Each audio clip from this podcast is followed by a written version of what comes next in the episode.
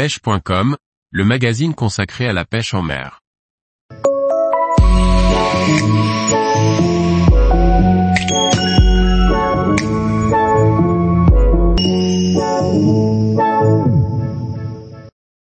Pêche du bar à la mouche à vue et en surface, de superbes actions. Par Jean-Baptiste Vidal. Les créneaux de pêche, perso, sont restreints lorsque l'on est guide de pêche à temps plein, et chaque occasion est bonne pour aller pêcher pour son propre plaisir. Une session mixte de pêche à vue et en surface avec quelques bars. Jeudi dernier, j'avais pris une journée off, pour deux raisons. C'est la rentrée scolaire et je voulais emmener ma fille, mais aussi pour travailler au bureau et organiser les prochaines semaines, car la saison est loin d'être terminée. Chaque journée sans guidage rime souvent avec pêche, même si cela n'est pas toujours possible et que ce sont souvent des courtes sessions. Les conditions sont bonnes, et je file sur un de mes spots préférés ou en fin de descendante et début de montante, les bars sont bien actifs en ce moment. À peine arrivé que je trouve des bars très en maraude sur la bordure. Ils sont sur les crevettes et généralement très sélectifs et pas simples à prendre dans ces conditions. Ils avancent très doucement face à la berge pour pousser les crevettes et d'un seul coup foncent à toute vitesse d'un coup de caudale pour les happer. Il est souvent difficile de leur présenter une mouche dans ces conditions, même si parfois une petite crevette bien présentée peut fonctionner.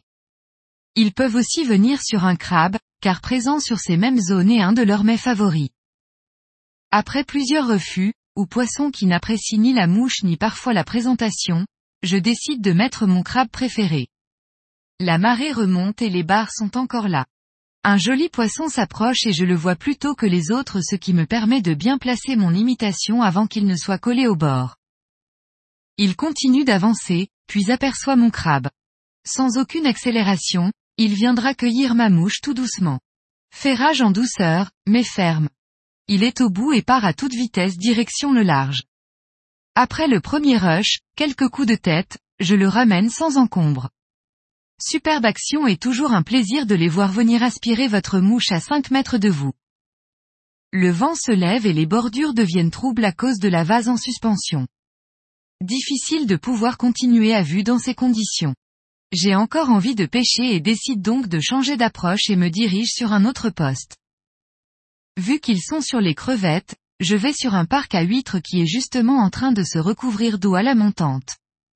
C'est le moment idéal.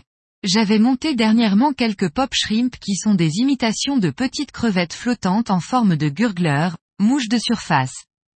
Ce genre de modèles sont des sliders qui poussent de l'eau et font un peu de bruit.